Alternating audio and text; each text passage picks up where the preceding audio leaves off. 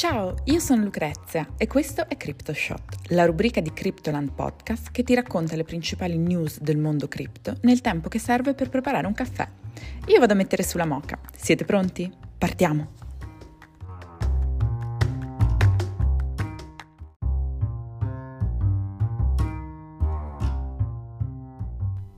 ventiquattro maggio duemilaventidue. Per la B C E le cripto non valgono nulla. Molti dei critici di lunga data del settore cripto stanno approfittando di questo momento di recessione per buttare un po' di benzina sul fuoco. Alla lista degli scettici ora possiamo anche aggiungere la presidente della Banca Centrale Europea, Christine Lagarde.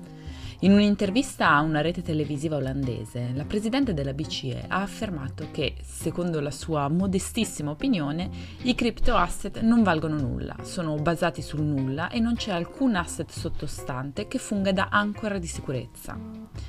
La presidente della B C E non è interessata a imporre un divieto assoluto del trading di criptovalute nell'Unione Europea, ma la risposta al problema, secondo lei, è nella regolamentazione. Il timore, ha aggiunto Lagarde con riferimento alle criptovalute, è per la sicurezza dei risparmiatori, che, stando alle sue parole, non hanno alcuna comprensione dei rischi e rischiano di perdere tutto. Ecco perché credo che queste attività finanziarie dovrebbero essere regolamentate. Lagarde ha anche aggiunto che, al contrario, quando avremo un euro digitale, una valuta digitale della banca centrale, la situazione sarà molto diversa. La B C E infatti a febbraio ha annunciato che avrebbe preso in considerazione la creazione di un euro digitale entro l'inizio del duemilaventitré. La presidente della B C E ha precedentemente affermato che il processo di creazione effettiva di una valuta digitale della Banca Centrale Europea, sostenuta ed emessa dalla B C E, potrebbe impiegare fino a quattro anni. Secondo quanto dichiarato da Lagarde, un euro digitale potrebbe godere della stessa fiducia riposta nel contante, poiché sarebbe anch'esso garantito da una banca centrale. In uno studio dell'anno scorso, condotto sempre dalla B C E sui cittadini dell'Unione Europea in merito all'euro digitale, la maggior parte degli intervistati ha affermato che vorrebbe una valuta europea ospitata su una blockchain. Questo perché la privacy deve essere una priorità assoluta nella costruzione dell'euro digitale e gli europei desiderano un ruolo limitato o addirittura nullo degli intermediari nel suo funzionamento. PayPal pronta ad accogliere servizi per tutte le cripto. La settimana del World Economic Forum, uno degli eventi globali più significativi dell'anno, è diventato un appuntamento fisso per le potenze globali e gli attori protagonisti della scena economica e politica mondiale.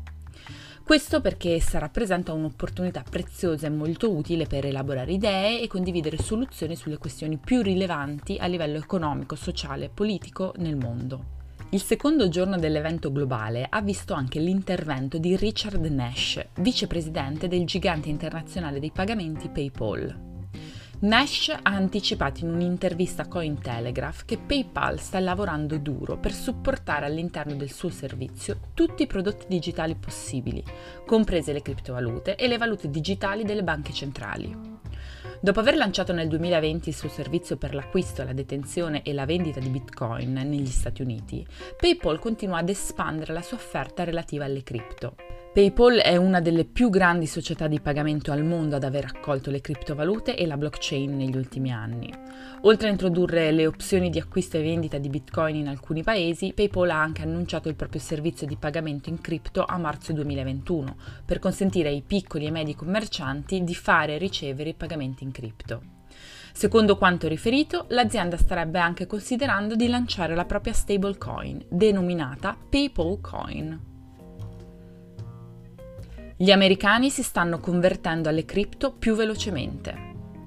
Lunedì è stato rilasciato il sondaggio annuale della Federal Reserve degli Stati Uniti, che misura il benessere finanziario degli americani. Per la prima volta, quest'anno la ricerca includeva anche domande sulla proprietà e sull'adozione delle criptovalute. Si tratta di un altro segno del crescente interesse della banca centrale statunitense nel capire come la criptoeconomia in forte espansione si stia o non si stia inserendo nella vita dei cittadini americani. La Fed ha scoperto che nel duemilaventuno il tredici per cento degli americani ha utilizzato le criptovalute in qualche forma.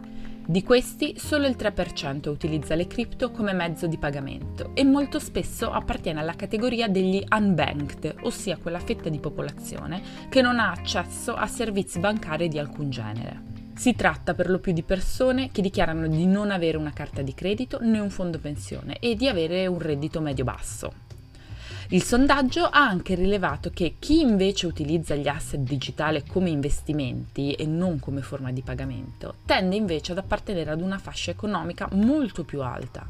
I dati raccolti hanno indicato che i consumatori americani sono generalmente grandi investitori e coloro che detengono criptovalute esclusivamente a scopo di investimento hanno un reddito sproporzionatamente più alto rispetto a chi invece le utilizza come mezzo di pagamento.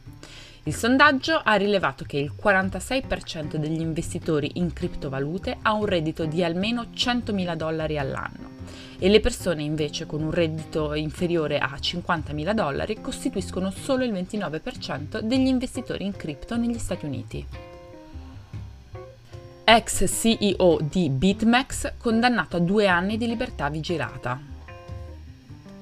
Arthur Hayes, ex C E O dell'exchange BitMEX, è tornato negli Stati Uniti per essere sottoposto a processo.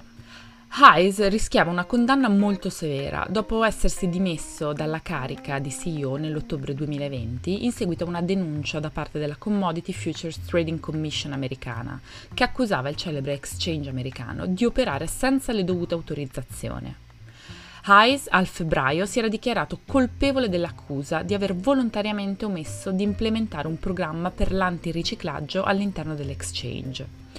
Pur ammettendo le sue colpe, l'ex C E O è riuscito ad evitare la prigione, ricevendo una condanna a sei mesi di detenzione domiciliare e due anni di libertà vigilata, oltre al pagamento di una multa da dieci milioni di dollari. Secondo il giudice federale, la piattaforma BitMEX avrebbe operato in maniera poco chiara e all'ombra dei mercati finanziari, violando diverse leggi degli Stati Uniti.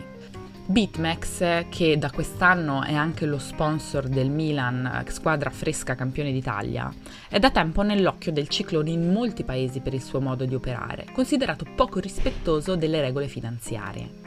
A gennaio del duemilaventi la A M F, l'autorità che regola i mercati finanziari del Quebec in Canada, ha bollato le attività della piattaforma come illegali nel paese, impedendogli di operare in Quebec. In Giappone la scelta di chiudere tutte le attività era stata invece presa dalla società stessa, dopo l'approvazione di una legge che stabiliva regole precise sul trading di, di criptovalute, a cui evidentemente l'exchange non era in grado di ottemperare. Insieme ad Arthur Hayes, anche gli altri due fondatori di BitMEX, Benjamin Dello e Sam Reed, sono stati accusati nell'ottobre duemilaventi per violazione del Bank Secrecy Act e il loro processo è atteso più avanti quest'anno.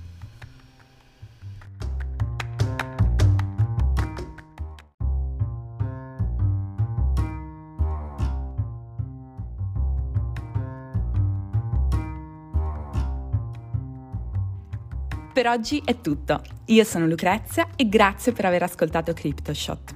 Vi aspetto per il caffè di domani. Ciao!